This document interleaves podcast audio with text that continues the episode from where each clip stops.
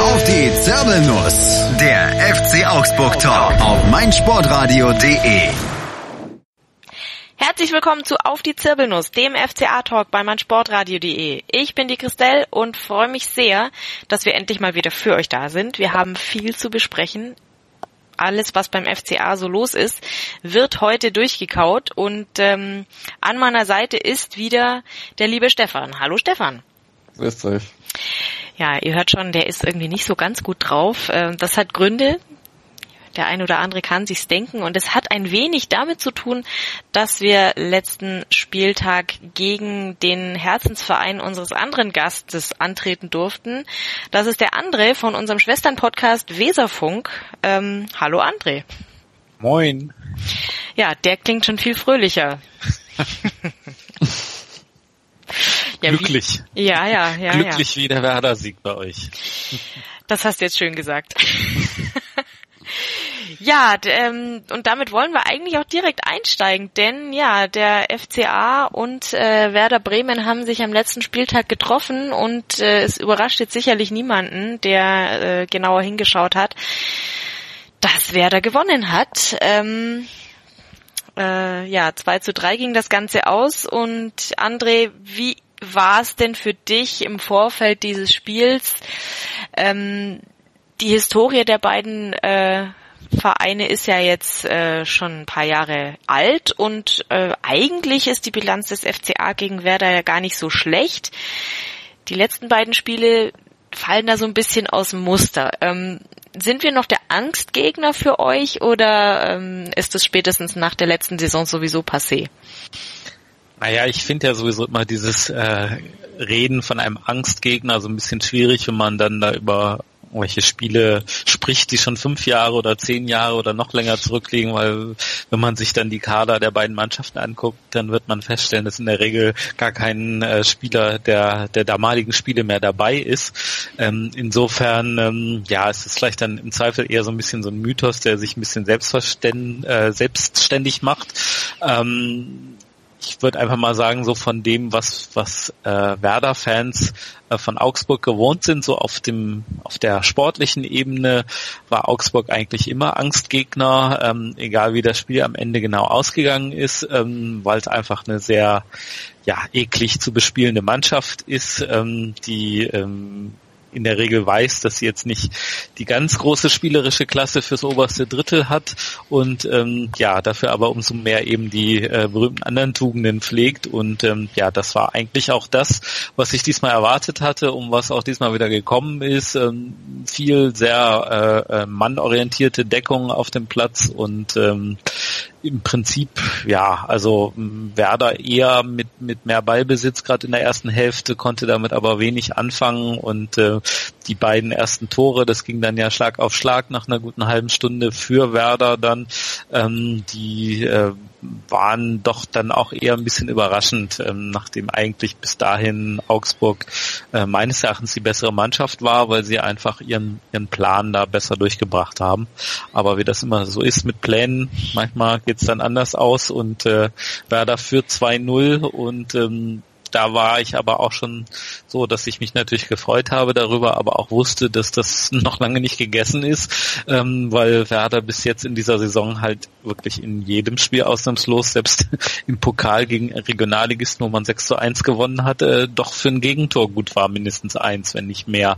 Und ähm, ja, so kam es dann ja auch zu diesen äh, psychologisch wichtigen oder aus Werder Sicht ungünstigen Momenten kurz vor der Pause und kurz nach der Pause und damit war das Spiel natürlich erstmal wieder ausgeglichen buchstäblich und äh, vom Momentum her, wie man so schön sagt, äh, war eigentlich natürlich äh, waren die Vorteile dann auf Seiten der Gastgeber also eurer Mannschaft. Und ähm, ja, der Rest ist dann vor allem eine Torwartdiskussion, würde ich behaupten.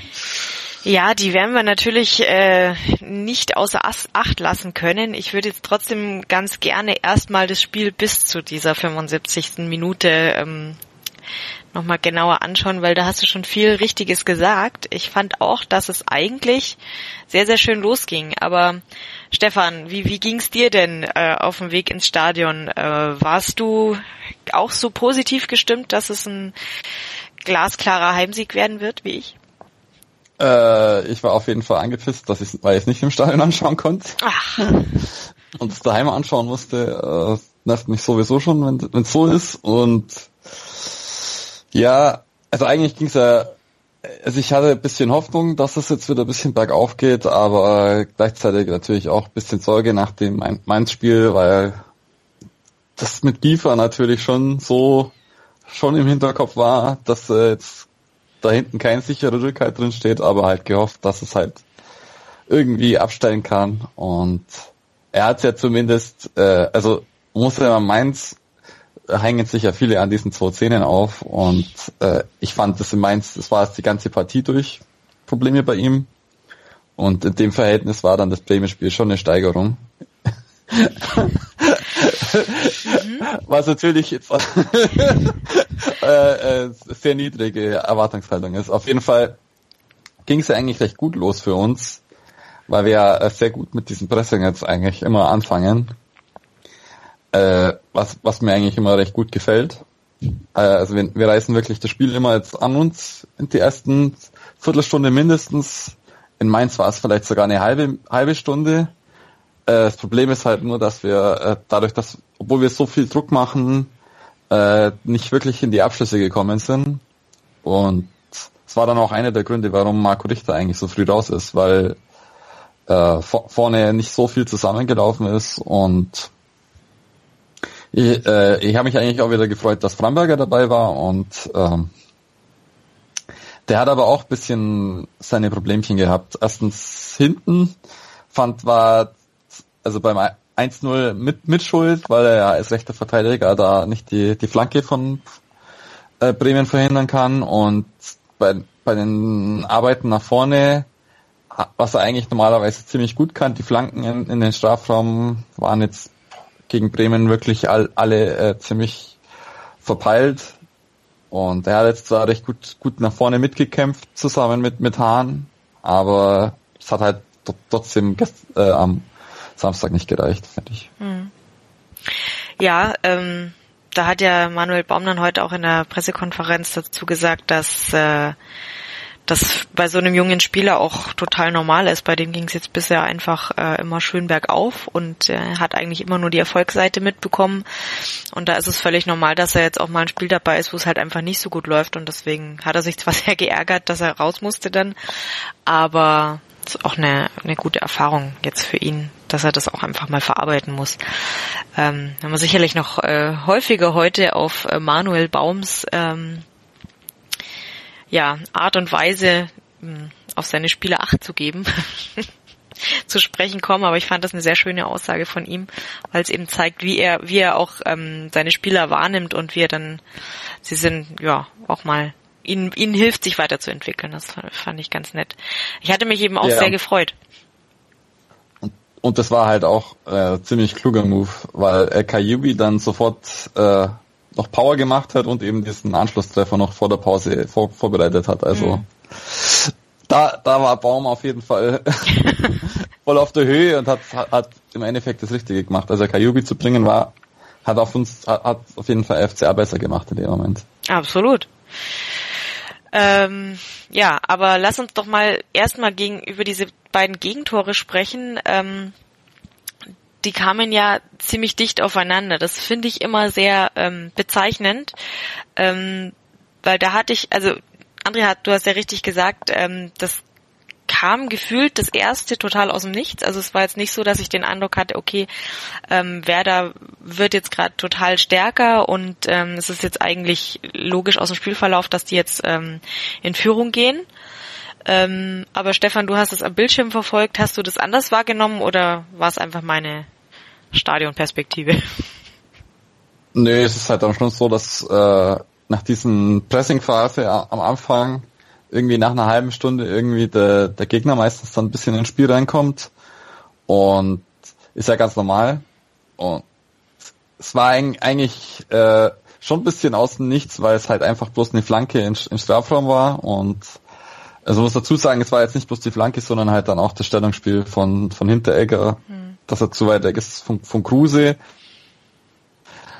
Und dazu sehr spekuliert, dass äh, da außen der, der Bremer nach innen zieht, als dass er der Kruse äh, zur Seite steht und ihn dann am Kopfball irgendwie hindert. Und das war halt dann schon schwach. Und dann ist halt die nächste Szene ist dann gleich gleich wieder äh, Unkonzentriertheit. Mhm. Wobei man dann natürlich auch sagen kann bei beiden Toren, dass natürlich mit Hits im Tor vielleicht. Jetzt hätte die gehabt. Ich würde ich jetzt nicht unbedingt sagen, aber es vielleicht. und bei und bei, bei das ist eben das, das da, da ist meine Erwartungshaltung jetzt bei Giefer so, okay, wenn er die nicht hat, ist das jetzt nicht so tragisch. Hm. Aber mit Hits hättest du halt vielleicht einen, einen von beiden gehalten. Weil der, der zweite war ja dann auch Distanzschuss. Hm. Und würde ich, da würde ich jetzt als, als Außenstehender, äh, der da jetzt nicht so emotional involviert ist, dann doch erstmal Gefa in Schutz nehmen wollen. Also beim ersten habt ihr schon angesprochen, äh, ja da, also da kann er nichts machen, würde ich sagen, aus, aus der kurzen Entfernung. Und da sind dann, ich weiß nicht genau, welche Spieler es bei euch waren, auf jeden Fall ähm, die Flanke erstmal von Keins eben vom, vom Bremer linken Flügel. Ähm, da kommt er dann ja relativ ähm, frei zum Flanken und ähm, Kruse kommt noch freier zum, zum Kopfballabschluss dann.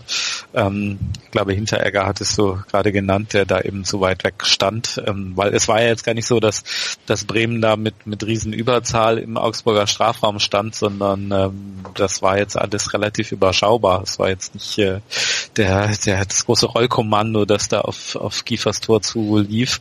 Und ähm, ja, beim zweiten Tor, das, das habe ich mir auch mehrfach angeguckt, ähm, gerade weil es einfach so ein, so ein von Eggestein das äh, zweite Mal in Folge so ein, so ein Fernschusstor eben war und äh, die, die Flugbahn, die der Ball da genommen hat, das war wirklich der Hammer. Der, der geht halt erst nach links und dann dreht er wieder nach rechts und äh, nach rechts war halt so sozusagen ähm, aus, aus Giefers Sicht nach links ohnehin die, die Seite, die halt dann direkt eben ähm, von ihm die entferntere war, von, direkt neben dem Pfosten und äh, selbst ohne diese Drehung wäre es wahrscheinlich schwer gewesen, den, den Ball zu halten, aber durch dieses äh, erst nach links drehen und dann nach rechts, also wirklich ganz fiese Flugbahn, ähm, das äh, also den also ja, also vielleicht ein super toller Torwart an seinem allerbesten, tollsten Tag, hält den dann auch mal ganz spektakulär, aber das kann man kaum, glaube ich, keinem Torwart vorwerfen, den nicht zu halten. Ja, ja. Es ist auf jeden Fall jetzt nicht die die Schuld vom, vom Da kann man halt auch wieder sagen, da steht Eggestein einfach aus Augsburger Sicht viel zu frei und kommt da viel zu frei zum Abschluss, weil so weit entfernt war er dann ja auch nicht mehr vom, vom Strafraum. Also war zwar Weitschuss, aber ich schätze mal 18 Meter vielleicht. Von daher, ähm, da hat er einfach zu viel Platz gehabt dann. Und in der zweiten Hälfte, erinnere ich mich, gibt es eine Kopie vom 1 zu 0, wo auch ein Bremer von, von der rechten Seite, also von unserer rechten Seite äh, reinflankt und Pizarro komplett frei steht wieder. Und wo es noch eindeutiger war, dass jetzt gleich eine Flanke kommt. und Hinteregger nicht beim, bei, bei Pizarro, der als einziger Bremer im Strafraum steht, nicht war. Und es hat, hat an dem Tag nicht, alle, nicht alles an, an äh, Kiefer gelegen, aber die Szene war, die wir später noch zu besprechen kommen, war halt dann eben. Der Genickbruch. Ja, leider. Wobei es sah ja dann, um jetzt nochmal auf diese ersten beiden äh, Gegentreffer zu kommen, zunächst sah es ja durchaus aus wie Auwe. Also zwei Tore so dicht nacheinander ähm, und dazwischen war ja auch ziemlich viel Hühnerhaufen. Ähm, es ist jetzt nicht selbstverständlich, dass ein FCA dann zurückkommt und äh, da möchte ich dann doch mal nochmal unseren Trainer loben, dass der sagt, okay, dann bringe ich jetzt mal mal den Kayubi. Ähm, und dass wir dann tatsächlich vor der Halbzeit noch diesen Ausgleich machen, muss ich auch sagen, ähm, weiß nicht, ob wir das immer schon so von unserem FCA gesehen haben. Also ich fand, das war eine, eine sehr, sehr schöne Wendung des Spiels. Und wenn man dann mal die genauer anguckt, also so weit auseinander waren unsere beiden Tore dann auch nicht, zeitlich. Gut, okay, es war, eine, es war leider die äh, Halbzeitpause dazwischen. Aber ansonsten, arg ja, viel Zeit gesagt, haben wir ihnen nicht gelassen. Ja, das ist ja psychologisch eigentlich noch verheerender für die Mannschaft, die diese Tore kassiert. Also du, du liegst 2-0 in Führung, dann kriegst du wirklich ganz kurz vor dem, vor dem Pausenpfiff das, äh, den Anschlusstreffer und zwei Minuten nach Wiederanpfiff kriegst du noch ein Tor, den Ausgleich dann. Also da, das kann einem auch das Genick brechen. so. Ja, Also wir hätten, also das hätte ganz anders laufen können. hätte, hätte, naja. Ähm, aber ich muss auch sagen, zwei schöne Tore von uns. Ich war sehr, war sehr happy bis zu dem Zeitpunkt. Lief ganz gut. Stefan, was meinst du? Muss man da noch, äh, müssen wir die Tore noch ausgiebiger feiern, um uns noch ein bisschen Hochgefühl zu geben für den Rest der Besprechung dieses schweren Spiels? Nö, weil es ist gut, gut, gut dass Kajubi halt sofort reingekommen ist und, und mitgeholfen hat, das wieder in die richtige Bahn zu leiten. Äh, schön für Max, dass er auch mal ein Tor macht und naja. Ja. Ja. Dann ja noch ich hätte lieber mehr gefeiert. Ich hätte es auch sehr, sehr gern. Also ich, ich, ich finde, das Spiel hätte auch sehr, sehr schön 2-2 äh, ausgehen können. Ähm, aber ist es ja dann auch nicht, aber bis zu dem Zeitpunkt fand ich, war das wunderschön anzuschauen. Ja. Ja. Dem Spielverlauf und nach dem Chancenverhältnis und vor allem nach dem, wie das äh, Siegtor für Werler dann gefallen ist, äh, hätte sich bestimmt auch kein Bremer äh, am Ende beschwert, wenn es unentschieden ausgegangen wäre. Hm. Ja, dann wollen wir den Konjunktiv mal rausnehmen. Ähm, der Stefan und ich nehmen jetzt nochmal kurz einen Schnaps und dann kommen wir wieder zurück und äh, dann sprechen wir mal über die Kuh im Raum, die jeder nur so leicht angedeutet hat bisher. Wir sind gleich wieder für euch da. Bis gleich. Mein Lieblingspodcast auf meinsportradio.de. Hallo, hier ist Kevin Scheuren vom Bundesliga Special. Zu jedem Spieltag bringen dich meine Gäste und ich auf den neuesten Stand rund um alle 18 Vereine der Bundesliga. Alle neun Spiele werden besprochen. Tipps, Theorien und Meinungen nur für euch. Wenn euch gefällt, was wir machen, dann hinterlasst uns bei iTunes eine Rezension. Am liebsten natürlich fünf Sterne. Dir gefällt, was du hörst? Dann rezensiere unsere Sendungen jetzt auf iTunes und gib ihnen fünf Sterne. Ihr hört auf die Zirbelnuss, den FCA-Podcast bei meinsportradio.de und äh, ja, jetzt sprechen wir über den Elefanten im Raum. Ich habe mich gerade nochmal vergewissert, dass auch in Augsburg keine Kühe im Raum stehen, sondern Elefanten. Ähm, ja, und jetzt wollen wir es mal ansprechen. Ähm, wir haben es ja schon äh, mehrfach angedeutet, äh, das ganze Spiel des FCA gegen Werder Bremen ähm, steht so ein bisschen im Schatten des ja, Siegtors, das mindestens äh, zum großen Teil auf Fabian Giefers Kappe geht. Ähm, und äh, ja, da hat sich dann ja dann doch einiges äh, an ja, Besprechungswertem ereignet. Stefan, Erzähl mal. Du hast das Ganze zu Hause bequem auf der Couch äh, gesehen und ich stand ja in der Kurve doch relativ weit weg. Von daher kann ich ja eigentlich gar nicht so sehr beurteilen, was da eigentlich genau passiert ist und wie, wie blöd es tatsächlich aussah. Aber es sah aus meiner Perspektive schon sehr unglücklich aus. Aber erklär es uns doch mal genauer. Mm. Ja, ist der Bremer flankt rein, recht flach und Fabian Giefer wirft sich auf den Ball denkt er. Und der Ball flutscht äh, zwischen seinen Beinen durch und leider steht an der dann auf der anderen Seite vom Spielfeld noch ein Bremer und locht ihn dann ein ins Tor.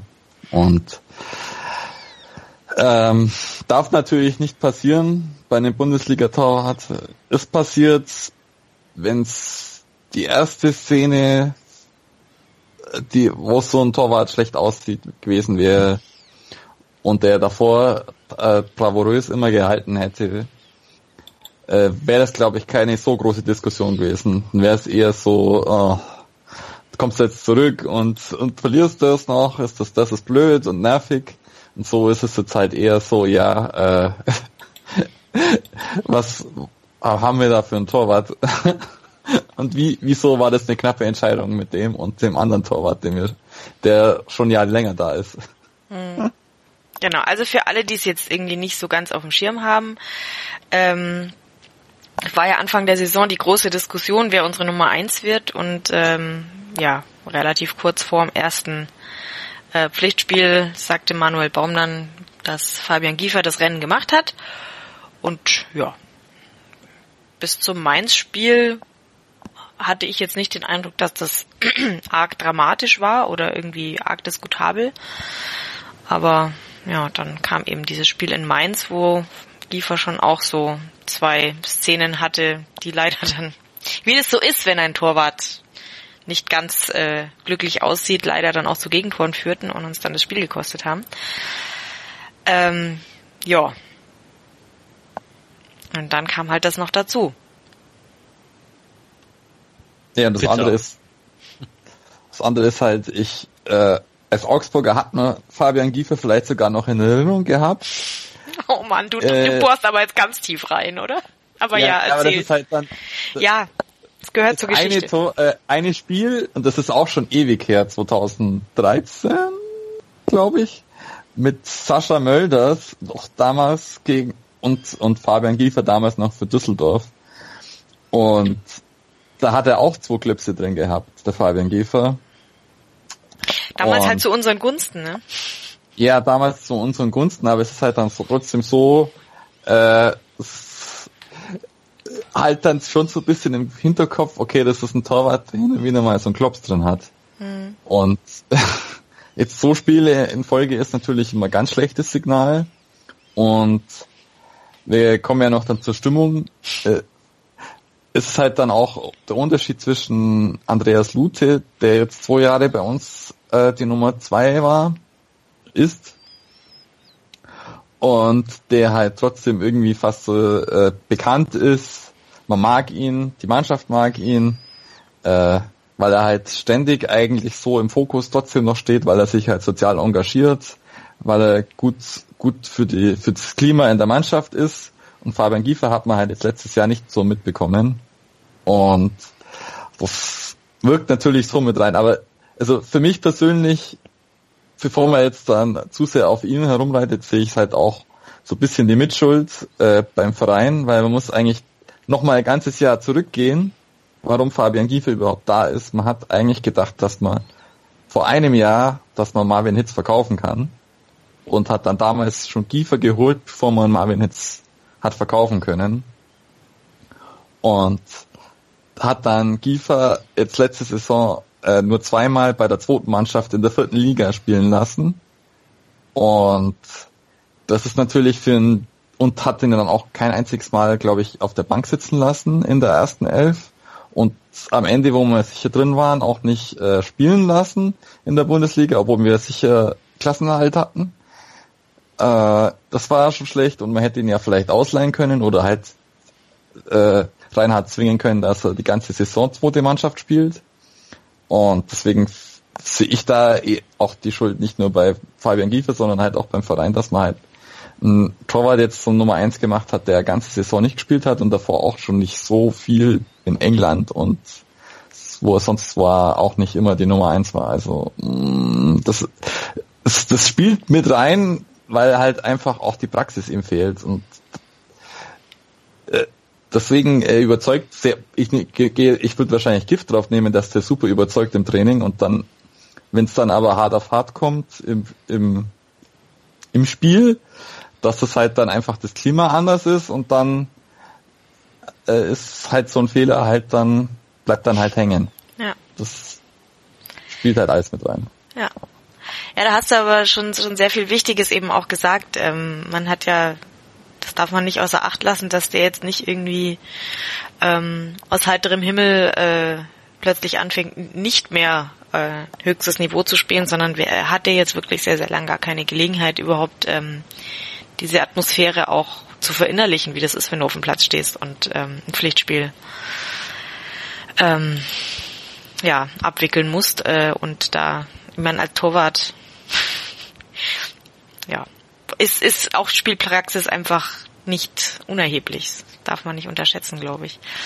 Ähm, was ja auch noch dazu kommt, ähm, was ich jetzt äh, auch oft gelesen habe, dass so im Nachhinein betrachtet die Entscheidung für Giefer als Nummer eins im Tor gar nicht so ähm, knapp sich anhört, wenn man hört, dass Lute wohl schon länger äh, muskuläre Probleme im Oberschenkel hat und deswegen sowieso nicht so richtig zur Verfügung stand und die Entscheidung dann wohl gar nicht so super knapp ist, wenn ich meine, wenn der eine eh nicht einsetzbar ist zum zum Saisonstart oder in den ersten Spielen, dann nimmst du halt den anderen, wenn die ungefähr gleich gut sind und ähm, Ja, ne?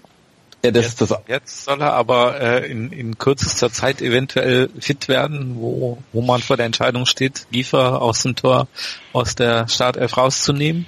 Das äh, scheint mir dann auch ein bisschen seltsam, so von außen betrachtet. Ja, das stimmt natürlich. Wobei gut, ich meine, du weißt, ich bin jetzt beim Training nicht dabei. Ich weiß jetzt nicht, wie lange Lute schon schon wieder äh, mittrainiert. Ähm, und tendenziell habe ich schon den Eindruck, dass wir in Augsburg gerade bei der Verletzungshistorie unserer Leistungsträger gern mal jetzt inzwischen eher mal abwarten, bevor wir jemanden zu, viel, zu früh bringen. Kann jetzt natürlich sein, dass das die Situation ist, wo man von dieser Regel abweichen möchte. Ich weiß es nicht. Stefan, nee, also was meinst ich, du? Also ich würde meine Hand ins Feuer legen, dass Giefer jetzt noch gegen Bayern im Tor steht. Und das ist natürlich die äh, schwieriges Spiel, aber es wäre jetzt genauso scheiße, jetzt den anderen gegen Bayern reinzulassen. Gut, der kann er sich auszeichnen, aber gleichzeitig ist es halt dann auch blöd, wenn die Bayern jetzt da, keine Ahnung, da Spaß an der Freude haben und uns da fünf Dinger reindrücken. Die Bayern, gleich, ach, die doch nicht. Dann fängt fängt gleich so scheiße an. Aber was bei mir im Hinterkopf ist, für mich, ist so wie Baum als Trainer dasteht, war mir eigentlich klar, dass Kiefer es wird weil Giefer eher der mitspielende Torwart ist. Es war, es ist im Endeffekt wirklich so eine Jogi Löw Situation. Eigentlich ist klar, dass Neuer und nicht Oliver Kahn es wird, weil nicht der, der besser ist auf der Linie, sondern der, der mitspielt und den modernen Fußball spielt. Und deswegen hast du es eigentlich schon vor einem Jahr gewusst, dass es Giefer wird, wenn es Giefer gegen Lute ist. Und also, weil sonst holst du den ja eh nicht. Und dann, dann umso mehr nerviger ist es, dass man ihn halt letzte Saison gar nicht gar kein Spiel, oder halt bloß die zwei, zwei Kackspiele da in der, in der vierten Liga gegeben hat. Mhm. Anstatt dass man irgendwie, keine Ahnung, das ist halt dann auch wieder Baum, weil er halt dann am Ende der Saison Lute belohnt, weil er so treu ist und man muss Janka gegen Bremen, äh, gegen, gegen Berlin spielen lassen und da noch zwei Tor, ein, drei Punkte verschenken. und statt dass man den Kiefer wenigstens ein scheiß Spiel machen lässt, hm. Äh, ist halt Gut, äh, das, das war ja dann vor der Sommerpause, ne? Also das ja. ist jetzt dann auch nichts, was einem jetzt äh, durch den Sommer hindurch wirklich zu, zu Spielpraxis bringt dann. Nachdem er ja, aber halt wenigstens eins innerhalb hat. von einem in einem Jahr und er hat ja. jetzt halt gar nichts. Das wir hätten ja auch ausleihen können. Ja, ich meine, das Ding ist ja, wir, wir, also Andreas Lute hat ja dann durchaus seine Einsätze mal bekommen und äh, Giefer hat ja tatsächlich in der ersten Mannschaft ist er faktisch nicht passiert. Also man hat von ihm überhaupt nichts mitbekommen in der ersten Mannschaft. Der saß wirklich, wirklich saß halt immer auf der Tribüne. Und ähm, ja, da, da muss ich Stefan schon zustimmen, dass das zumindest, was, was Lute angeht, über jetzt sein soziales Engagement und, und was man sonst eben von ihm so mitbekommen hat, wie er auch in der Mannschaft ähm, gut aufgenommen ist, äh, da ist es für einen Fan doch was anderes, wenn du jemanden doch mal über 90 Minuten einfach gesehen hast im Tor und dann nichts besonders aufgefallen ist, was irgendwie ähm, negativ war. Also.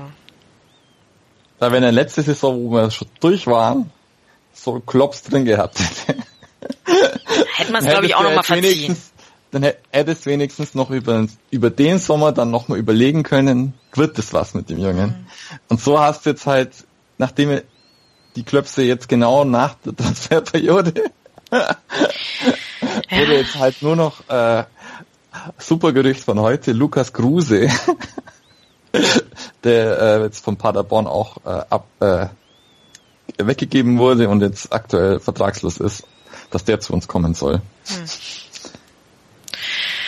Ja, das, äh, das bleibt also echt spannend, was, da, was sich da noch tut. Ähm, also von außen hätte ich da ja noch zwei kleine Punkte. Die ja, bitte, bitte, hilf würde. uns doch mal raus aus unserer Misere. Sag uns doch mal, wie sieht sich das so von außen an? also das, das eine war ja dieses viel beachtete, äh, dass äh, Manuel Baum da eben wirklich in jede Fernsehkamera höchst betroffen, ähm, den Tränen nahe über diese ganze Angelegenheit gesprochen hat, was für ein toller Mensch das sei, dieser Fabian Giefer, und dass er ja aber auch irgendwie eben die Leistung bewerten müsse und die, die sei halt schlecht gewesen und ähm, ja, alles ganz schlimm und das geht ihm auch so nahe. Das, das fand ich auf eine Art halt auch äh, natürlich berührend, aber auf der anderen Seite fand ich es auch ein bisschen seltsam, ehrlich gesagt, weil ähm, aus meiner Sicht ähm, ähm, ist das gar nicht jetzt so der Zeitpunkt und, und die Situation, wo man als Trainer jetzt äh, da irgendwie seine persönliche Betroffenheit rüberbringen muss oder oder auch nur drüber sprechen muss, dass die die Leistung des Torwarts schlecht war. Ich meine, das hat sowieso jeder gesehen ähm, und und ähm, dass er da jetzt irgendwie vielleicht was machen muss und vielleicht aber ja auch dann doch nicht ma was machen wird, weil er nicht kann, weil die Nummer zwei eh noch verletzt ist.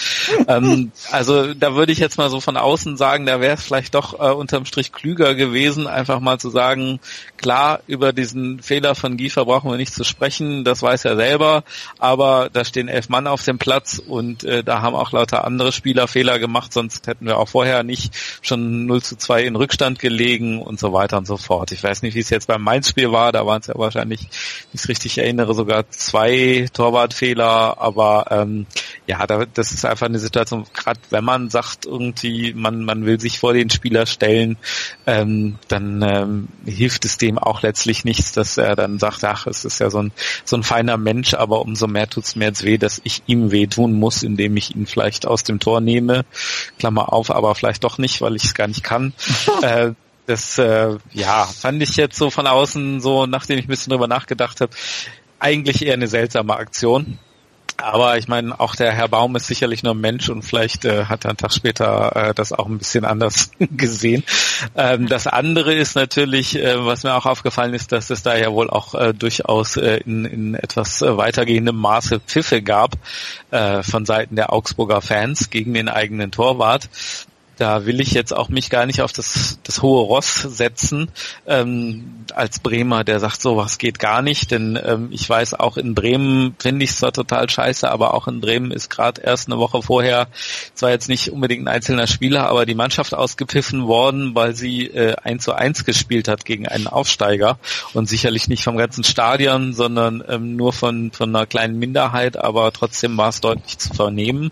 Und als Bremer weiß ich auch, dass es da vor, ich weiß nicht, ungefähr zehn Jahren einen Torwart namens Pascal Borel gab, der da im Prinzip äh, vom Haus und Hof äh, gepfiffen wurde vom Publikum nach mehreren Patzern, die er sicherlich äh, objektiv betrachtet gemacht hat. Und äh, Torwart, der objektiv betrachtet sicherlich auch jetzt nicht unbedingt einer für für die obere Hälfte der Bundesliga war.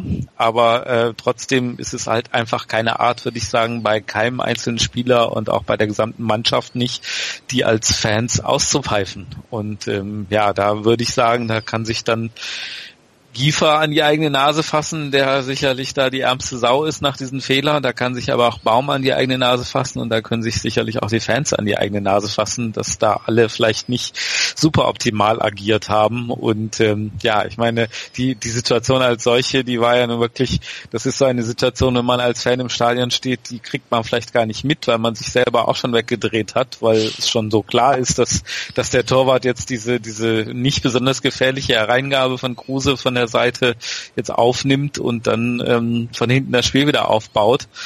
Ähm, und auch bei den Werder-Spielern war es ja so, dass, dass sie, dass einige sich da schon abgedreht hatten. Auch der Torschütze äh, Klaassen dann mit seinem ersten Bundesligator hinterher sagte, dass er eigentlich schon abgeschaltet hatte, aber plötzlich der Ball vor ihm, vor dem leeren Tor lag und er den dann eben tatsächlich nur noch einschieben musste. Und ich meine, ich weiß nicht, da kann man sich dann natürlich noch fragen, ist es jetzt die fehlende Spielpraxis gewesen oder ist es einfach so ein Konzentrations-Blackout gewesen, weil es war ja jetzt wirklich kein Ding, wo man sagt, ja, der kann einem irgendwie mal durchrutschen, sondern schon wirklich so, so tendenziell einfach ein Blackout. Aber ähm, gerade angesichts der Tatsache, so wie ihr es jetzt beschrieben habt, dass äh, auch nicht ganz klar ist, ob Lute jetzt schon wieder überhaupt einsatzbereit ist, äh, würde ich sagen, ich finde da sowieso auch in Bremen war es ja immer so mit Mielitz, mit Wolf, der dann eine super Saison jetzt zuletzt in Düsseldorf gespielt hat.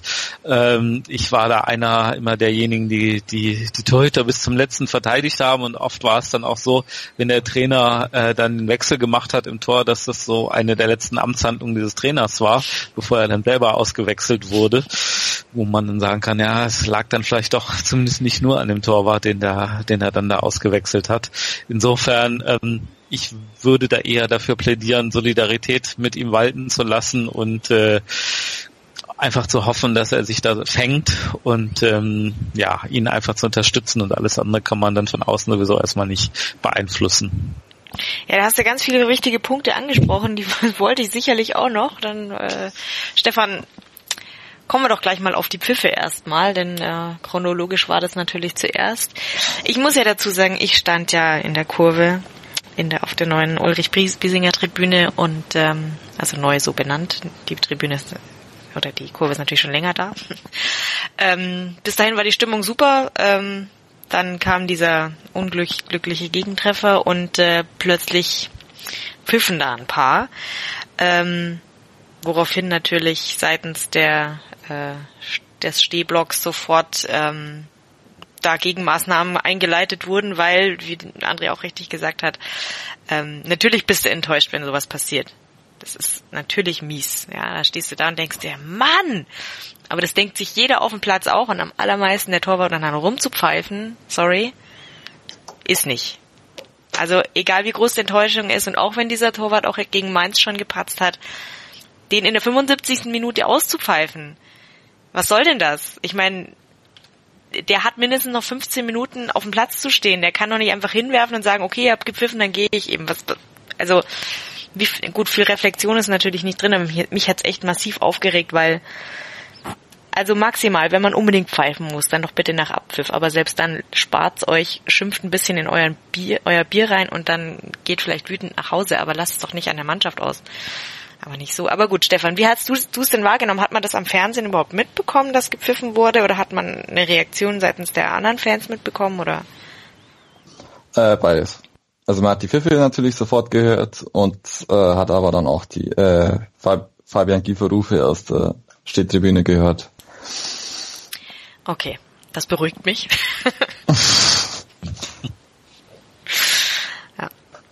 Wie, wie siehst du das? Ähm, kannst du dir eine Situation vorstellen, wo du auch mal pfeifen würdest, ähm, wenn während des Spiels?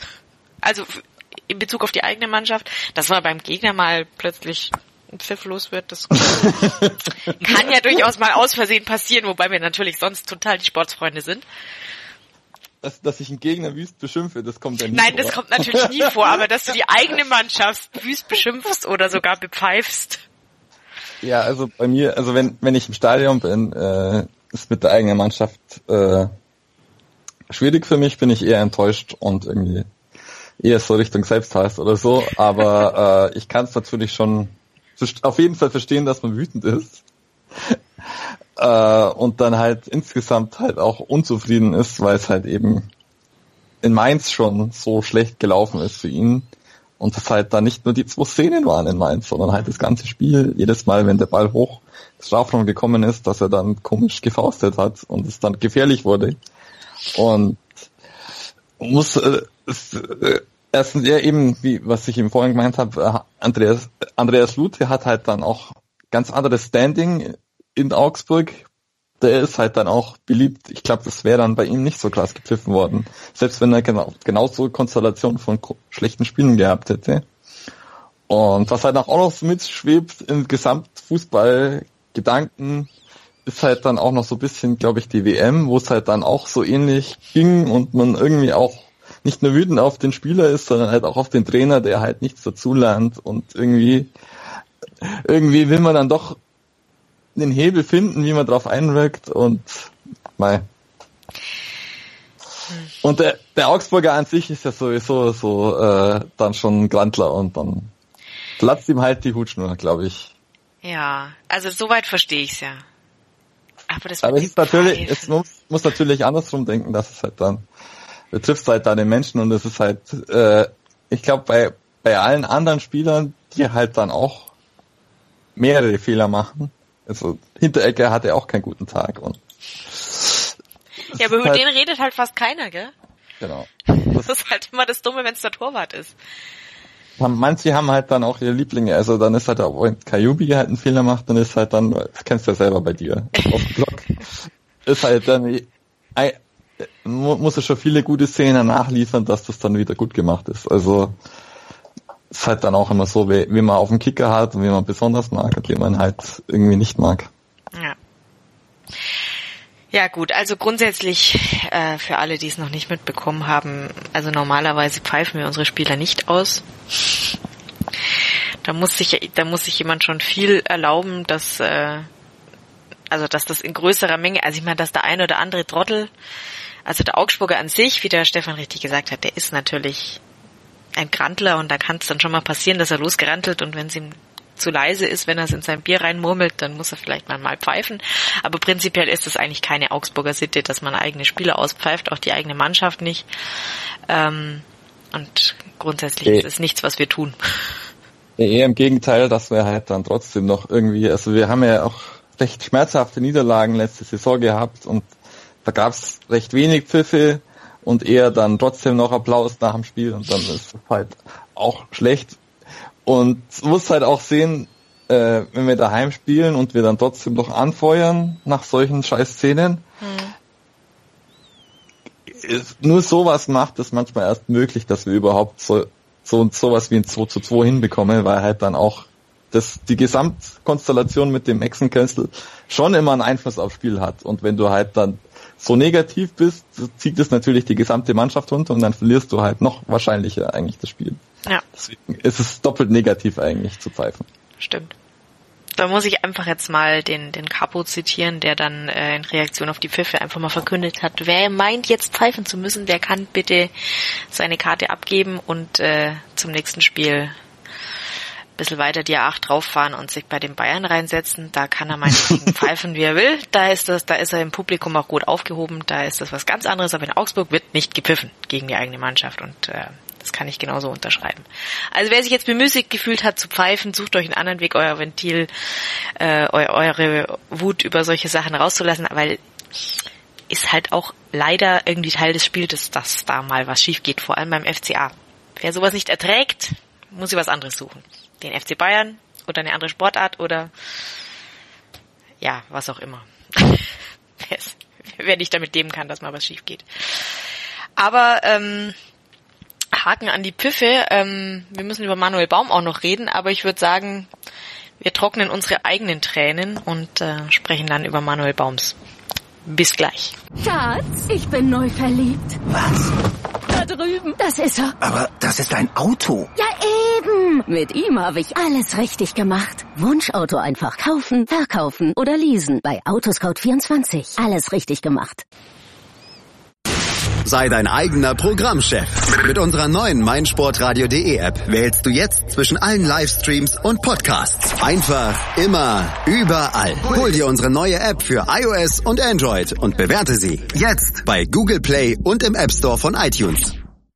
Ihr hört auf die Zirbelnuss, den FCA-Podcast bei meinsportradio.de. Ich bin die Christelle und ich spreche heute mit dem Stefan und dem André über vor allem die Begegnung des FCA mit äh, Werder Bremen vom letzten Spieltag, das ja äh, ja, die ja nicht ganz so erfolgreich für den FCA ausging, äh, vor allem auch deswegen, weil Fabian Giefer sehr schlecht ausgesehen hat beim letzten Gegentor und ähm, ja, das Ganze mündete dann in äh, einige Interviews mit Manuel Baum. Ich habe jetzt vor allem eins gesehen bei Sky ähm, und da hat der André auch schon äh, ja seinen Eindruck davon geschildert, dass er im Nachhinein betrachtet gar nicht so sicher ist, ob das jetzt unbedingt so hat sein müssen. Ähm, ich fasse mal kurz zusammen. Letztendlich ähm, hat man da einen sehr menschlichen Manuel Baum gesehen, der sehr berührt war und der ähm, ziemlich schlucken musste, weil ihm ja die Tränen in den Augen standen, weil er doch sehr mitgenommen war von der ganzen Situation. Einerseits natürlich der Niederlage der Unglücklichen und ich glaube auch, dass die, die Pfiffe aus dem Publikum jetzt auch nicht unbedingt dazu beigetragen haben, dass es sich besser gefühlt hat. Ähm, er wirkte für mich persönlich äh, sehr, sehr äh, ja, menschlich und also mir war es sehr sympathisch. Ähm, ich glaube, ich hätte Rotz und Wasser geheult an seiner Stelle, aber ich bin natürlich auch eine sehr emotionale Frau, das ist was ganz anderes. Aber wenn so ein gestandener Mann wie der Manuel Baum, der ja auch selber auch mal Torwart war und daher, glaube ich, ganz gut nachfühlen kann, wie das ist, ähm, in Fabian Giefers Situation da äh, doch mal weniger hart rüberkommt, als er sich das vielleicht gewünscht hätte, ähm, finde ich, hat er da wieder ganz gut Sympathiepunkte eingesammelt für den FCA und wieder ein bisschen was gut gemacht, was die pfeifenden Fans vorher vielleicht gekostet haben an Sympathie außerhalb von Augsburg. Stefan, wie, wie hast du es denn wahrgenommen, diese Emotionalität? Äh, ich habe das, das erst viel später dann auf Twitter gesehen und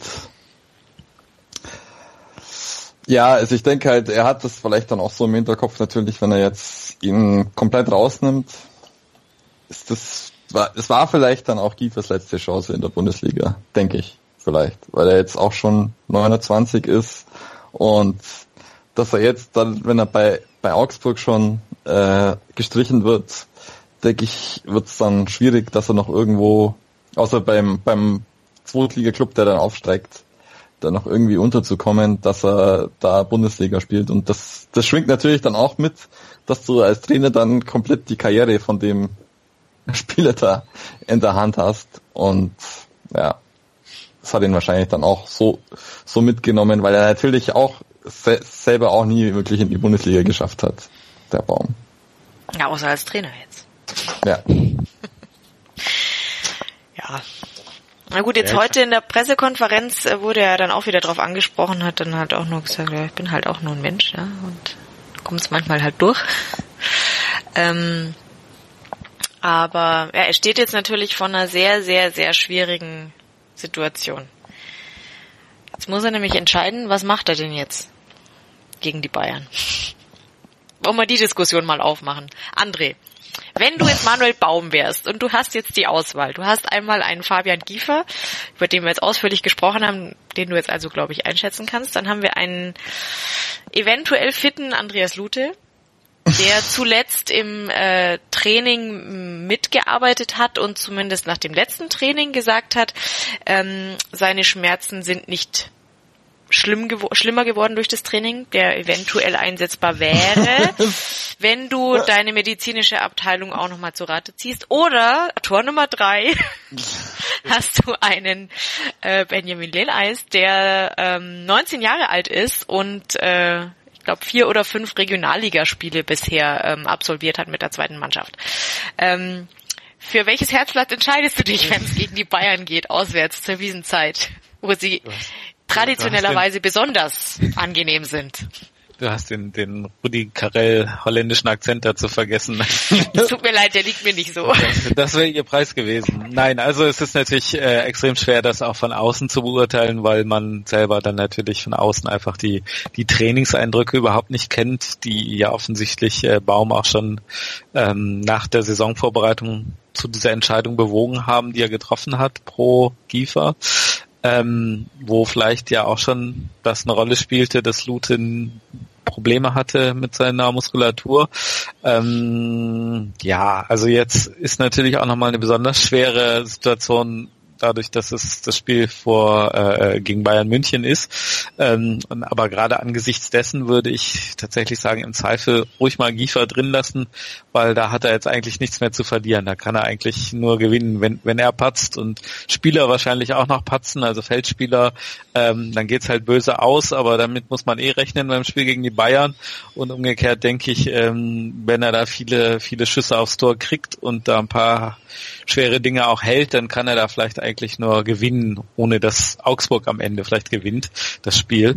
Äh, insofern, äh, ähm, ja, wenn Augsburg dann äh, halbes Dutzend kassiert und davon dann die Hälfte oder ein Drittel oder auch nur eins dann auf Kiefers Kappe geht, dann, dann wird auch keiner mehr groß was sagen, weil die restlichen Tore dann auch äh, nochmal auf andere Spieler gegangen sein werden.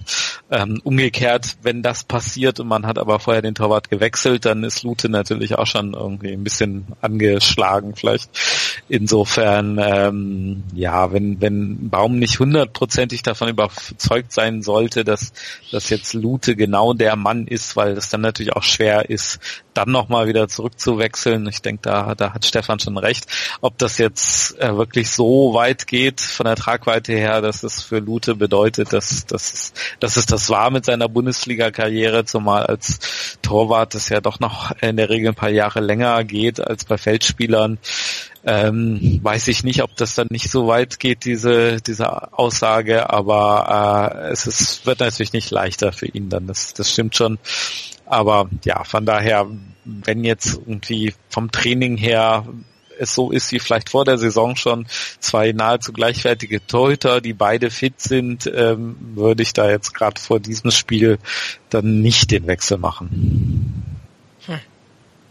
Ja, Stefan, wie siehst du das? Äh, für welches Herzblatt entscheidest du dich? Ich möchte an der Stelle einfach mal an, an letzte Saison erinnern, wo wir einen fitten Hitz im Tor hatten. Ähm, Es, es wurde ein unangenehmes 6 zu 0, also von diesem halben Dutzend, das André äh, an die Wand gemalt hat. Ja. Geht ja nicht nur Augsburg so. Ja, zum Glück. Mit den Bayern. Ja. ja, also was heißt zum Glück? Das ist ja auch gleichzeitig gerade aktuell die große Krux der Bundesliga. Ja, ist jetzt nicht so neu.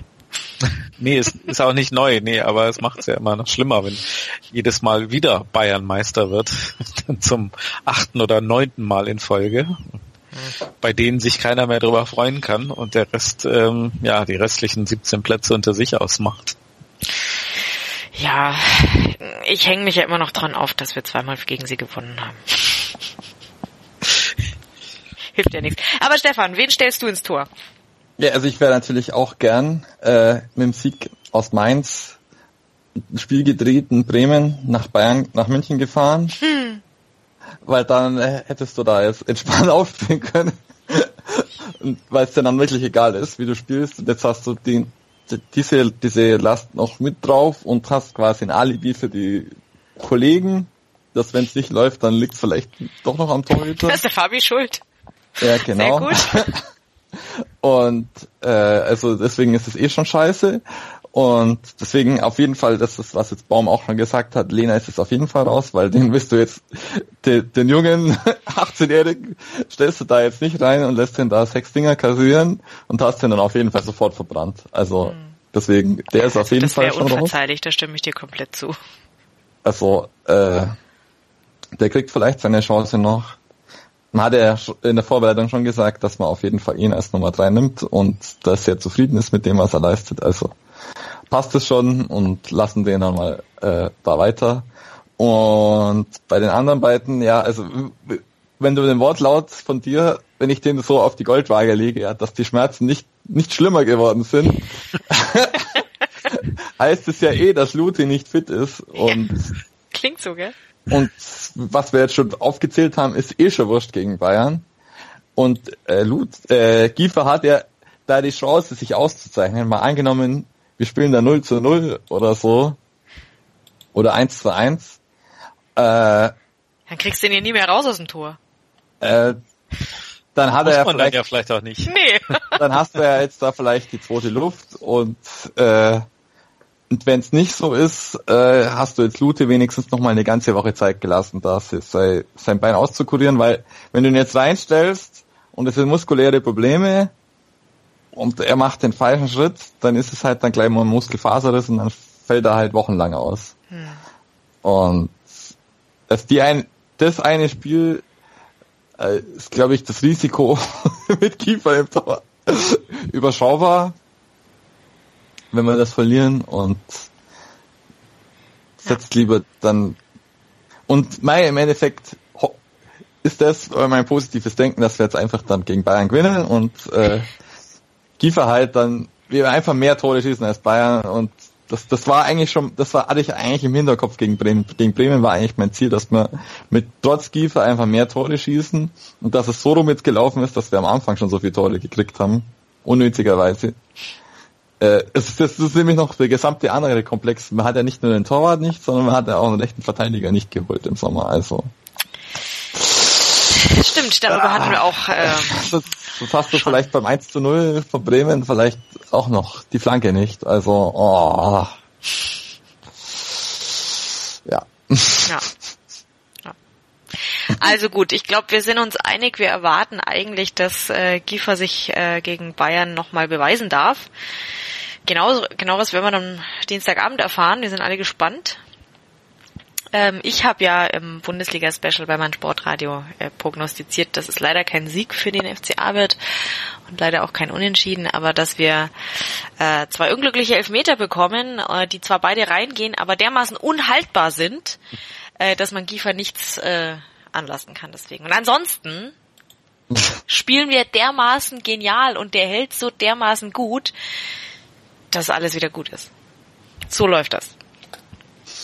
Genau okay, so. ich muss vielleicht noch ein bisschen mehr trinken, damit ich mir selbst glaube, aber so. Der FCA verliert, aber Giefer gewinnt. Genau. Und dann gegen Freiburg können wir dann wieder wirklich gucken, was geht. So ja, oder, er, Oder er reißt äh, äh, Ribéry so hart um, dass er äh, rot kriegt äh, als Notbremse und ist dann für sechs Spiele gesperrt und dann ist die Diskussion eh vorbei. Und dann muss der arme Lena jetzt auch noch rein. Das habe ich mir nämlich gegen Bremen dann auch gedacht. Der hat nicht mal den Anstand, jetzt noch eine rote Karte rauszuholen. Ja gut. Stimmt, ich habe ja vorhin gesagt, ja, was soll er denn noch machen? Er kann ja schlecht hinschmeißen und sagen, Leute, ich gehe. Doch, theoretisch, aber nein. Also ich bitte, wir haben, wir haben ja, wir haben ja hier sportliche Ehrenmänner im Team, die, die sich solche Dinge nicht, nicht absichtlich leisten. Wobei er hätte natürlich irgendjemand an den Haaren zupfen können. Ach, andere Diskussion. dann hättest du den nächsten Weinenden auf dem Platz gehabt. Das, ja, also da wäre noch einiges drin gewesen. Aber war nicht. Schade eigentlich. Nein, überhaupt nicht schade. Lasst, lasst uns das Spiel zumachen. Bremen hat gewonnen. Wir sind nicht glücklich drüber. Ich glaube, Bremen kann sehr, sehr zufrieden sein. Das äh, hat äh, der Herr Kuhfeld ja dann hinterher auch entsprechend in der Pressekonferenz gesagt, dass er sehr, dass ein glücklicher Sieg ist. Als wobei, das, wobei, Hm? da muss ich ja nochmal sagen, ähm, ich, ich glaube, es war auch in der Pressekonferenz, dass das Baum ähm, noch irgendwie so sinngemäß sowas sagte, wie dass er noch nie so ein un, so eine ungerechte Niederlage erlitten hat. Und ich glaube, das, das hat äh, Kofeld sogar noch dazu bewogen, in der kleinen Presserunde nach der Pressekonferenz nochmal dann doch zu sagen, ja gut, ähm, gerade dieses Tor war natürlich glücklich aus Bremer Sicht, dieses 3 zu 2, aber er fand jetzt dann auch nicht, dass es irgendwie nur pures Glück war, dass, dass man da irgendwie äh, Tore gemacht hat und gepunktet hat und am Ende dann eben auch diesen Sieg eingefahren hat. Also das war schon auch ein bisschen ähm, ja so ein gewisses äh, taktisches Können und äh, spielerische Finesse auf dem Platz. Äh, Es war jetzt keine pure Ungerechtigkeit, sondern Ach, jetzt komm, schon ihr seid da, ihr seid da zu elf komplett blind über den Platz gestolpert. Also nie im Leben Naja, habt ihr da drei Punkte verdient. Niemals, nee. Nein, also ich, äh, wa- was mit Werder ist, ist ja für euch jetzt vielleicht auch nicht so wichtig, aber irgendwie diese, diese Sichtweise von Baum, dass da jetzt irgendwie, also so sinngemäß sich eigentlich die ganze Welt, alle, alle dunklen Mächte gegen den FCA verschworen haben, äh, war dann vielleicht auch ein bisschen überzogen. Ich meine, es kann halt immer mal sein, dass so, ein- so ein Spiel irgendwie im Unentschieden steht und man ein unglückliches Tor kassiert. Ähm, das passiert einfach im Aber das hast du falsch verstanden. Da hat Manuel Baum, einfach nur vorweggenommen, was äh, nächst, äh, am, am übernächsten Spieltag ähm, äh, von Herrn Streich zu hören sein wird. Es war Ach so, einfach nur eine ja, sehr, okay. sehr äh, gekonnte ähm, äh, Darstellung des äh, übernächsten Trainers. Von dem kennt man das ja eher. Ja, ja, ja, ihr habt dann ja auch noch mehr schwere Gegner, ne? Also Ja, ist ja nicht nur die Bayern. es ist nicht so einfach, Genau. aber danach äh, Und dann haben wir nicht Äh, mal noch, nicht mal eine Leipzig. umstrittene Videoassistentensituation gehabt in dem Spiel. Das kommt ja auch noch. ja, Ja. stimmt. Es wird furchtbar. War, war, war da nicht irgendwas? Ich bin mir jetzt gar nicht sicher, aber äh, nee. in dem Spiel nicht. Na in gut. dem Man Spiel dürfte nicht. Es war bloß ein paar Abseits, aber die waren, waren eigentlich okay und nein, wenn der, wenn der mit der Fahne winkt, ist eh schon vorbei. Ja. ja, das stimmt. Zum Glück. Nee, das haben wir, ja, das hätte vielleicht ein bisschen von der Diskussion weg, weggenommen, aber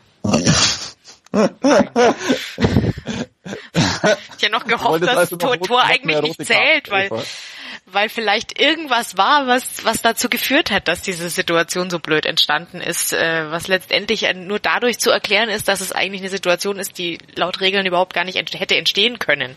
Aber nein, da hat der Fußballgott kein Erbarmen mit uns gehabt. Also das, das wäre aber wirklich der Wahnsinn gewesen, wenn du jetzt äh, überlegt hättest, dass das dann noch per Videobeweis weggegangen wäre, wie das, nachdem die Fans so gepfiffen hätten. Nach den Pfiffen. Ach ja, Das, das, das wäre wirklich äh, Hollywood-Drehbuch. Ja, aber ja, egal. Also ihr merkt schon, wir sollten vielleicht nicht ganz so viel Schnaps trinken. Aber lasst uns äh, zu anderen Themen kommen, denn ähm, wir haben auch noch eine Mitgliederversammlung nachzubesprechen. Die hat äh, letzte Woche ja auch noch stattgefunden und ähm, ja, ich hatte das äh, Vergnügen, da mit dabei zu sein und es gab vor allem eine Situation direkt zu Anfang, über die ich gern ausführlicher sprechen möchte. Aber ähm, dazu kommen wir gleich, ähm, denn da müssen wir uns erstmal nochmal sammeln. Das ist weniger lustig. Bis gleich. Hallo, hier ist Willi Landgraf, Mr. Zweite Liga. Und ich höre mein Sportradio.de. Hören, was andere denken auf meinsportradio.de. Ihr hört auf die Zirbelnuss, den FCA-Talk bei meinsportradio.de. Und ja, wir haben jetzt ausführlich darüber gesprochen, was beim FCA sportlich so vor allem schiefgegangen ist in den letzten äh, Spielen. Und jetzt wollen wir uns mal ein bisschen, ja, oder wir, wir müssen ein bisschen über Politik sprechen, fürchte ich. Und ähm, ja, wie schon angedeutet, äh, die Mitgliederversammlung äh, des FCA letzte Woche ähm, ja, wurde so ein bisschen überschattet von einem Ereignis, aber ich würde an der Stelle ganz gern weitere Kurve machen und ähm, den André fragen, André, wie hält es denn äh, euer Präsident mit der Politik? ja, schöne Kurve. Also es war, gab ja jetzt diesen, diesen Aktionstag auch in einigen Fankurven, eben im Nachklapp zu den ähm, Ereignissen, Menschenjagden oder wie auch immer man sie nennen soll in Chemnitz und äh, in Köthen etc., ähm, wo eben ganz viele äh, Tapeten zum Beispiel gezeigt wurden in der Ostkurve im Bremer Weserstadion ähm, gegen Neonazis, gegen Rechtsextremismus, gegen die AfD. Und in dem Zusammenhang ähm, hat der Weserkurier in Bremen auch ein Interview geführt mit Hubertus Hess-Grunewald, dem Präsidenten von Werder, der sich an der Stelle eben nicht nur gegen ähm, offene Neonazis, sondern eben auch dagegen ausgesprochen hat, äh, dass äh, ja, dass die AfD als Partei im Bundestag eben rechte Politik macht und ähm, dass äh, Leute, die diese Partei wählen, ähm, wissen sollten, ähm, dass es ein Widerspruch ist, Werder gut zu finden und die AfD zu wählen, wie er da im Prinzip wörtlich sagte in diesem Interview. Und ähm, ja, also weil er einfach auch angesprochen wurde auf die Aktion der Fans und ähm, natürlich jetzt nicht jede einzelne Aussage da vielleicht gut oder richtig fand, das ist ja auch äh, völlig normal und da gibt es ja vielleicht auch unterschiedliche Auffassungen, aber grundsätzlich eben ähm, Parteien oder andere Organisationen, ähm, die sich äh, äh, ja gegen eine äh, Gesellschaft einsetzen, in der äh, Leute äh, nicht diskriminiert werden, ähm, was ja auch im Fußballstadion eben immer eine Frage ist, fühlen sich da äh, Frauen wohl, fühlen sich da Schwule wohl, fühlen sich da Leute mit ähm, anderen Hautfarben wohl. Ähm, das sind ja auch alles, äh, es ist ja auch in, in Bremen eben nichts, was schon immer so war, dass da die, die Fankurve äh, eben offen und tolerant und bunt ist. Ähm, und da hat er sich eben auch klar positioniert, was insofern ja auch wichtig ist, weil ähm, der Kampf der Fans, die da, äh, den, den es mal gegeben hat und den es immer noch äh, weitergeben muss, ähm, dass der natürlich auch ähm, unterstützt werden muss von der Vereinsführung, weil gerade im heutigen Profifußball das sonst ziemlich schwierig ist, da irgendwas zu erreichen, wenn die äh, Vereinsführung einen da nicht unterstützt. Hm. Ja, ähm, und da, da versuchen wir jetzt irgendwie mal die Kurve zu kriegen zu unserem FCA. Ähm, denn, ja, wie ich, wie schon gesagt habe, irgendwie äh, auf der Mitgliederversammlung ist ja da irgendwie was passiert und da hätte ich mir durchaus so eine Aussage von der Vereinsführung ein bisschen gewünscht, denn ähm, ganz zu Anfang war es wohl so, also ich, ich saß nur relativ weit hinten. Ich habe nicht viel gesehen, ich habe nur mitbekommen, dass äh, Peter Birks äh, anfing zu sprechen und nach kürzester Zeit sprang da ein junger Mann durchs Bild und äh, krakeelte rum und ich habe nur irgendwas verstanden von wegen irgendjemand säße da in der ersten Reihe und das passte dem nicht. Warum hat man erstmal nicht mitbekommen, aber ihr habt es inzwischen wahrscheinlich alle ähm, in, in den äh, Medien mitbekommen. Es war wohl so, dass äh, da äh, ja dass das Gesicht der AfD äh, in Augsburg, äh, dass man momentan auf sämtlichen Wahlplakaten sehen kann, wenn, wenn sie von der AfD sind. Ähm, ja, der, der Typ saß in der allerersten Reihe vorne bei der Mitgliederversammlung und äh, fühlte sich da wohl offenkundig auch sehr wohl. Und das hat dem jungen Mann aus meiner Sicht sehr verständlicherweise nicht gepasst. Und ähm, er hat wohl eben gesagt, dass das passt überhaupt nicht zusammen. Der FCA auf der einen Seite unterstützt Andreas Dute und seine ähm, äh, sein Engagement mit äh, In Safe Hands, wo es ja vor allem darum geht, ähm, aus Menschen, die noch nicht äh, lange in Deutschland sind, Freunde zu machen, ihnen dabei zu helfen, sich hier wohlzufühlen. Ähm, also aus Fremd wird Freund ist ja ein Slogan von In Safe Hands, ähm, was ja eben eigentlich ziemlich diametral entgegensetzt zu dem steht, was die AfD so von sich gibt. Und auf der einen Seite unterstützt man eben sowas und auf der anderen Seite lässt man zu, dass da äh, so ein AfD-Fuzzi in der allerersten Reihe bei der Mitgliederversammlung rumsitzt. Und ja, daraufhin sagte Peter Birks nur so relativ uninspiriert, der, äh, der FCA sei ein politisch neutraler Verein. Das fand ich dann doch sehr dünn als äh, Statement. Das darf man zwar so sagen, aber es fand ich nicht so schön. Später hat dann äh, Klaus Hoffmann doch noch mal ein bisschen klarere Worte gefunden und gesagt, ähm, er habe jetzt bei weder bei DFB noch sonst im deutschen Profifußball Rassismus kennengelernt und äh, er setze sich weiterhin dafür ein, dass es auch beim FCA ähm, so bleibt. Das sind klarere Worte, aber so eine ganz klare Distanzierung zu dem, was die AfD von sich gibt, äh, dass das doch im Widerspruch zu dem steht, wofür der FCA steht, war das jetzt nicht und das fand ich dann doch ein bisschen enttäuschend. Da hätte ich mir mehr gewünscht. Stefan, wie geht's dir denn? Was hast du davon mitbekommen und wie hast du das empfunden?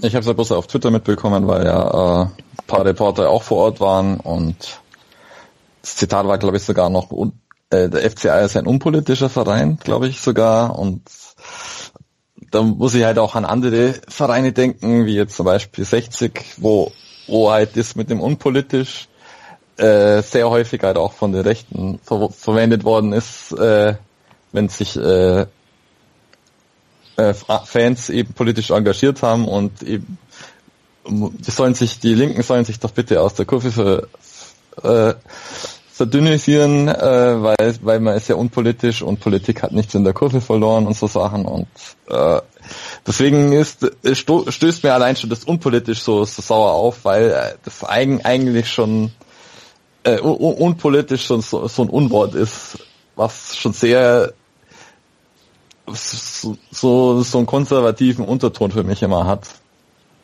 Und äh, man merkt halt auch, dass man irgendwie, keine Ahnung, da auch, auch nicht merkt, was da die Stunde geschlagen hat als FCA, äh, wo es gerade in Deutschland hingeht, dass man sich da vielleicht, dass es auch nicht mehr die AfD ist vor, vor fünf Jahren oder so, wo noch diese Euroskeptiker waren und und so, wo man noch, äh, ich erinnere mich auch an eine neue Presse, äh, was ist neue Presse, ist es glaube ich in Augsburg, mhm. neue Szene, wo dann auch geschrieben hat, ja, die AfD sind keine Nazis und ja, damals war das vielleicht noch so, aber jetzt ist es schon schwierig, die äh, die Verbindungen zwischen der AfD und der neuen Rechten in, in Deutschland, in Euro Europa da nicht mehr zu sehen. Und äh, deswegen da, da jetzt so wegzuschauen weiterhin, ist, ist, stößt mir einfach sauer auf. Und deswegen war ich auch, äh, drückte, hat es auf jeden Fall jetzt auch vor Bremen meine, meine Stimmung sehr, sehr stark gedrückt und habe mich da äh, auch, auch wirklich, wirklich habe mich sehr drüber aufgeregt.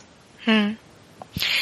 Also für mich ist es halt, äh, was mir eben so abgegangen ist äh, in der Aussage von Hoffmann ist, äh, also auch von vom DFB und von allen, also die Antirassismus-Spots und äh, Banner und sonstiges ähm, kriegen wir ja ständig vor die Nase gehalten. Ja, so ist es ja nicht. Ja, also man kann jetzt nicht ihnen vorwerfen, dass sie sich nicht irgendwie gegen Rassismus positioniert hätten, aber es ist jetzt eben nicht also Rassismus ist ein abstrakter Begriff und wir haben jetzt gerade durch durch die Causa Özil ähm, an einigen Punkten auch gesehen, dass dass es Menschen gibt, die Rassismus nicht mal erkennen, wenn sie ihn direkt vor der Nase haben, ja. Und ähm, das ist auch nicht in allen Situationen eindeutig für jeden erkennbar, wo Rassismus ähm, aufhört und vielleicht einfach ein blöder Witz anfängt. Ähm, und dass das sicherlich auch manchmal im, im einfach im Auge des Betrachters liegt, ob etwas rassistisch ist oder nicht. Aber da braucht man gar nicht viel und lang diskutieren. Wenn man es einfach nur auf Rassismus ähm, begrenzt, ähm, finde ich, ist es zu eng gefasst. Ja, und wenn ein Klaus Hoffmann dann sagt, er äh, wird sich weiterhin gegen Rassismus engagieren, finde ich das löblich und da möchte ich dafür, das ist schön für ihn, aber ich hätte mir doch eine klarere Aussage in Bezug auf die AfD gewünscht, die einfach in ganz vielen Punkten eben nicht nur rassistisch ist, sondern einfach ja, frauenfeindlich ist, ähm, homophob ist und, und Dinge ähm, wieder salonfähig gemacht hat, ähm, öffentlich zu äußern, die man vor zehn Jahren nicht mal ähm, am Stammtisch sich ohne weiteres getraut hätte zu sagen.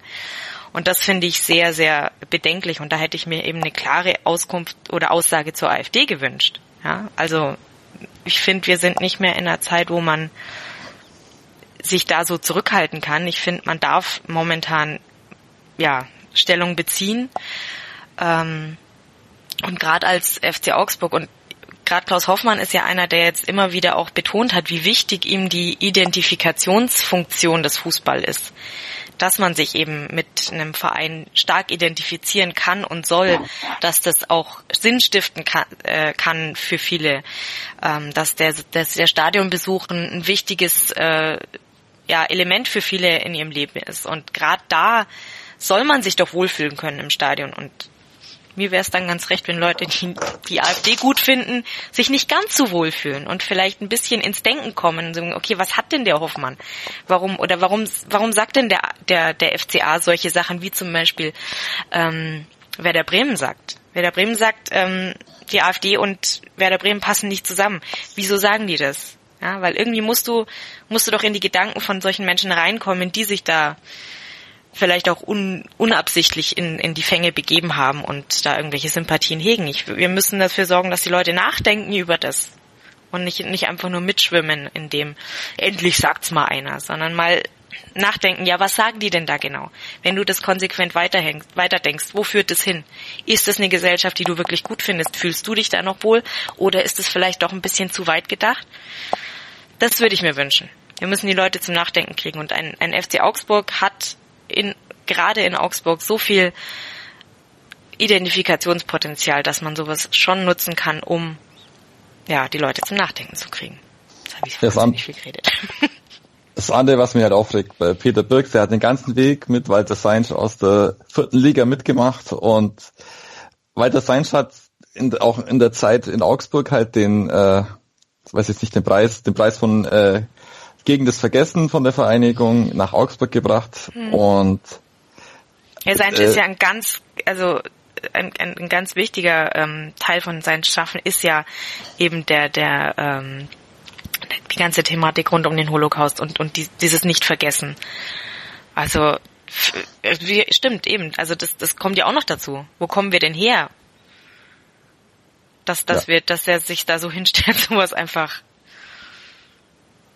ja. Also ich finde, ich finde ja auch äh, diese ganze Diskussion, die, die es ja schon lange gibt im Fußball, das hat Stefan ja schon angesprochen, zum Beispiel in Bezug auf 1860 München, ähm, dieses äh, Politik in der Kurve versus irgendwie Kurve soll unpolitisch sein, das ist immer ein ganz seltsamer Politikbegriff in, in meinen Augen, ähm, weil es irgendwie immer so davon ausgeht, dass Politik ist irgendwie, keine Ahnung, das, was im Bundestag oder so passiert, ist irgendwie Parteipolitik, SPD, CDU, Grüne etc.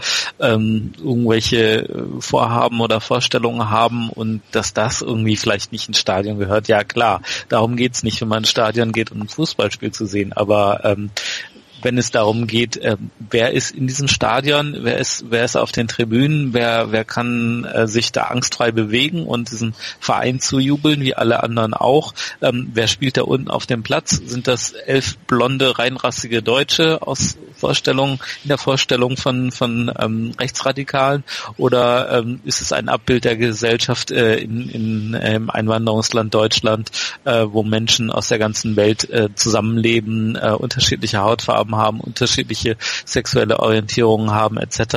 Und ähm, das ist aus meiner Sicht natürlich auch Politik und mhm. äh, das ist natürlich auch in Bremen nicht das, äh, das alte äh, äh rosa Sonnenschein äh, Regenbogenland, sondern ähm, zum Beispiel an diesem besagten Spieltag mit den mit den Tapeten in der Ostkurve ist gleichzeitig passiert, dass am Einlass zur zur Kurve äh, Mitarbeiter beziehungsweise am Einlass zum Stadion äh, Mitarbeiter des äh, Sicherheitsdienstes, der halt dafür die Kontrollen zuständig ist, einen äh, Fan, den ich auch selber kenne, ähm, nicht reinlassen wollten, der ein T-Shirt trug ähm, mit dieser Aufschrift Nazis raus aus den Stadien, was eine Aktion ist, eine Kampagne, die auch Werder Bremen als Verein unterstützt ähm, wo gleichzeitig beim Spiel dieses Vereins ein Ordner eben einem Fan sagt, du darfst nicht mit diesem T-Shirt in dieses Stadion zu diesem Fußballspiel, weil dieses T-Shirt ja äh, eine politische Botschaft enthält. Die darf da nicht drin sein. So, da fragt man sich natürlich, was was geht da ab? Äh, was stimmt da nicht? Und mhm. ähm, in Bremen war es dann natürlich so, dass das ähm, sofort quasi noch während des Spiels und dann erst recht aber nach dem Spiel thematisiert wurde, erst via Twitter, aber dann eben natürlich auch äh, über andere Kanäle und äh, sehr schnell der Verein gesagt hat, ähm, dass da ist tatsächlich was schiefgelaufen. Das ist nicht das, was wir wollen. Das ist auch nicht das, was verabredet ist mit dieser Firma, die diesen Ordnungsdienst betreibt ähm, im Stadion. Und ähm, wir sprechen dann mit dieser Firma. Jetzt wissen wir alle, dass solche Ordnungsdienste nicht immer äh, wie soll ich sagen, die, die politisch geschultesten Mitarbeiter haben. Ähm, das ist natürlich auch ganz normal bei den Löhnen, die da teilweise bezahlt werden, aber äh, da ist dann auch eben, was ich eben schon sagte, äh, besonders wichtig, wie, wie der Verein einfach damit umgeht. Und ob er äh, sagt, ja, da gab es jetzt vielleicht ein Problem, aber man muss das halt angehen und klären. Und ähm, dann wird das auch geklärt. Oder ob man sagt, ja, äh, da wissen wir jetzt auch nicht und der, der muss halt da die Ordnung machen, der Ordnungsdienst oder so, mhm.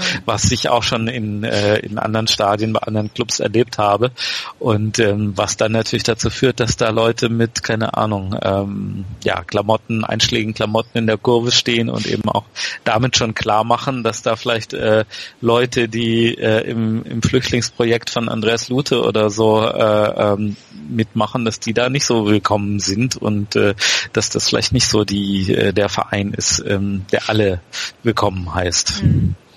Wobei ich da jetzt zu unserer Ehrenrettung natürlich schon sagen muss, es ist jetzt also nicht so, dass wir, äh, also zumindest ich persönlich habe im Stadion ich, ich suche jetzt auch nicht danach, ja, muss ich jetzt auch sagen. Ich, ich schaue da jetzt nicht jeden Einzelnen, der um mich rumsteht und den ich auf dem Weg im Stadion treffe, ähm, mit Argusaugen an und schaue ganz genau an, was der anhat und ob da nicht irgendwo was ist.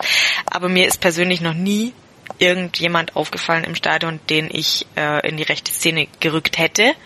Das heißt also, eine, eine große Präsenz haben wir da in Augsburg definitiv nicht. Stefan, korrigier mich. Nee, also es ist dann eher so, also wenn, wenn du mit sowas auf, auffällst, könnt, könntest du Probleme jetzt mit den Ultras kriegen, die natürlich schon bei uns eher im linken Spektrum verortet sind. Genau.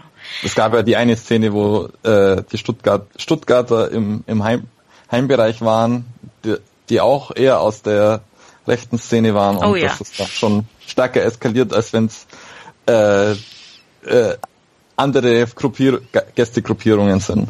Mhm. Genau. Also ähm, tatsächlich muss man ja schon sagen, dass der FCA ähm, tendenziell schon an Engagement zeigt. Also zumindest Aktionen jetzt ähm, unserer aktiven Fanszene, da gibt's jedes Jahr diese Copa Antiracista, also ein, ein Fußballturnier, das im Zeichen des Antirassismus äh, steht und ähm, sich eben gerade hier engagiert. Ähm, das wird vom FCA auch äh, nicht nur geduldet, sondern ähm, unterstützt. Äh, auch die, wie gesagt, die, die ähm, das Engagement von Andreas Lute wird auch unterstützt. Aber es wird halt nur unterstützt. Es wird nicht, also der FCA stellt sich jetzt nicht hin und sagt, hier, wir sind der FCA und das sind unsere Werte.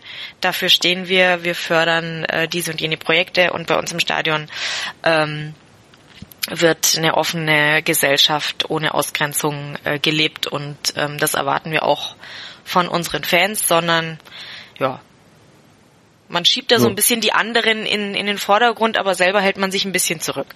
Und das ist tatsächlich was, was mich echt enttäuscht. Ja.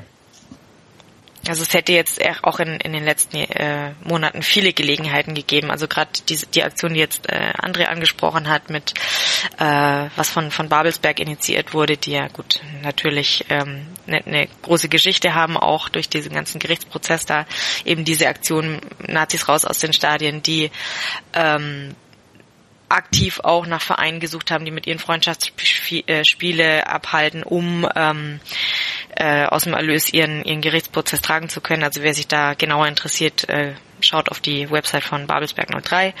Ähm, da könnt ihr genauer nachlesen, was da los ist. Ähm, da hat, hat der FCA sich nicht äh, zu Wort gemeldet und mit engagiert, äh, im Gegensatz zu anderen Vereinen. Es gibt, ja, wie du sagst, genau, von Bremen gibt's glaube ich, eigene ähm, äh, T-Shirts äh, mit, mit dem Schriftzug eben, die die Aktion also unterstützen. Richtig?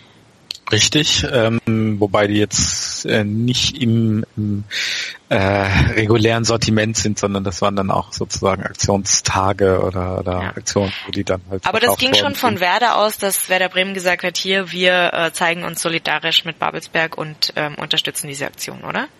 Hab's nicht mehr ganz genau im Kopf. Ich meine, es gab da auch so ein kleines Hin und Her, dass erstmal Fans gesagt haben, so hier Babelsberg sucht da ein Freundschaftsspiel äh, Gegner und äh, die Vereinsführung dann erstmal gesagt hat, ja, aber passt gerade irgendwie so ganz schlecht in den Terminkalender und hm, wir würden ja gern, aber so und dann so hat sich das, glaube ich, entwickelt, dass Mhm. dann der Verein gesagt hat, okay, Freundschaftsspiel kriegen wir gerade nicht hin, Klammer auf, vielleicht war es auch gerade nicht so, hatten sie nicht so viel Lust drauf gegen einen Regionalligisten oder so zu dem Zeitpunkt, äh, kann man ja auch teilweise vielleicht verstehen, aber äh, sie unterstützen es halt auf andere Weise. Ich weiß auch, äh, wo es vielleicht insgesamt eine etwas schwierigere Situation gibt in einer Stadt wie Dortmund, dass auch Borussia Dortmund zum Beispiel diese äh, Aktion unterstützt hat und das Ja, Ganze eben, dann eben genau. äh, in Schwarz-Gelb ich's gemacht halt hat. Sicher. Ja.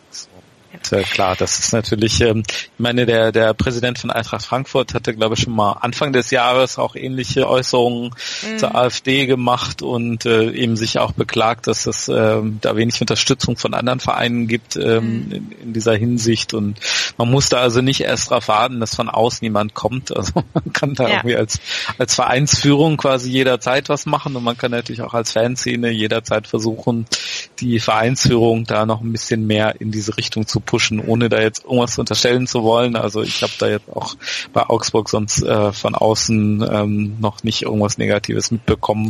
Ähm, klar, Idioten gibt sowieso überall, äh, darüber braucht man sich sowieso nicht zu streiten, aber ähm, ja, es ist halt einfach ein ein andauernder Kampf ähm, um, ich würde ja sagen, zivilisatorische Mindeststandards. Es ist gar nicht so sehr eine Frage von, von links oder rechts, sondern dass einfach erstmal alle Menschen, die das wollen, ähm, friedlich miteinander im, im Stadion ähm, ihren Verein anfeuern können. Ja. Ähm, lass es uns nicht weiter breit treten. Ähm, wir haben jetzt, glaube ich, äh, klar gemacht, was, äh, wie wir die ganze Sache finden. Ähm, ich denke auch nicht, dass wir beim FCA momentan ein großes dramatisches Problem mit der AfD oder äh, sonstigen rechten Tendenzen haben. Ähm, wünschte mir aber trotzdem, dass wir hier zu einem Wehret den Anfängen kommen. Und äh, ein bisschen recht wäre es mir schon, wenn wir dafür sorgen, dass sich die AfD bei uns nicht wohlfühlt, weder in der ersten Reihe bei der Mitgliederversammlung ähm, noch in irgendwelchen Teilen der Kurve oder des Stadions. Und ähm, ja, ähm, genau, ein Gedanke noch, der gute Klaus Hoffmann hat auf der Mitgliederversammlung ja auch eben genau diesen Satz hier. Ich wünschte mir da ähm, Unterstützung von den anderen Vereinen und oft so im Hintergrund kommt man da oft zu mir und sagt, man findet das ganz toll, was ich da in der Richtung immer sage, aber so richtig offiziell und äh, öffentlich äußert sich da niemand. Lieber Klaus Hoffmann, wenn du dir wünschst, dass jemand sich bei 50 plus 1 mehr neben dich stellt, stell dich doch mal, was die ganze Thematik AfD und äh, Rechtspopulismus angeht, auch neben andere Vereine. Vielleicht kommt man dann mal zusammen. Nur so ein Gedanke. Aber gut. Ich denke, wir haben es jetzt lang genug diskutiert und äh, ihr seid natürlich alle herzlich eingeladen, eure Gedanken dazu auch bei uns loszuwerden. Wenn ihr das tun wollt, dann dürft ihr euch äh, zum Beispiel via Twitter bei uns melden. André, wenn man bei dir genauer nachfragen will, wie das denn so alles ist mit Werder Bremen, dann hört man auf jeden Fall den Weserfunk bei Auf jeden meinsportradio.de. Fall. Und wenn man jetzt ganz genau dich erreichen will, wie macht man das dann am besten? Das macht man am besten und einfachsten auch über Twitter. Äh, der Handle ist etwas komplizierter. Ich sag's mal ganz kurz. At André mit einem E unterstrich Anchuelo. A-N-C-H-U-E-L-O. Ähm, wenn man in die Twitter-Suche das eingibt, dann sollte man das schon relativ schnell rausfinden können. Genau. Stefan, wenn man bei dir genauer nachfragen will, wie erreicht man dich? Äh, unter AdObster auf Twitter. Mich erreicht ihr unter @cristaldo1907 bei Twitter, die Zirbelnuss unter @msrzirbelnuss. Ihr könnt uns sehr sehr gerne auch auf unserer Facebook-Seite einen Kommentar hinterlassen. Äh, die findet ihr unter Überraschung auf die Zirbelnuss, der FCA Talk. Und ähm, ja, ihr dürft uns natürlich auch sehr gerne auf iTunes eine Bewertung hinterlassen und am allerschönsten sind fünf Sterne. Und genau, das war's heute von uns. Ich sag herzlichen Dank fürs Zuhören.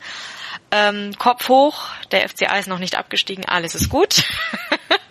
es ist der Anfang der Saison, wir kriegen hoffentlich die Kurve und haben hoffentlich auch bald wieder schönere Ausgaben der Zirbelnuss für euch. Bis dahin sage ich schöne rot-grün-weiße Grüße aus Augsburg und bis zum nächsten Mal. Und tschüss! Auf die Zirbelnuss, der FC Augsburg Talk auf meinsportradio.de. Schatz, ich bin neu verliebt. Was? Da drüben. Das ist er. Aber das ist ein Auto. Ja, eben. Mit ihm habe ich alles richtig gemacht. Wunschauto einfach kaufen, verkaufen oder leasen. Bei Autoscout24. Alles richtig gemacht.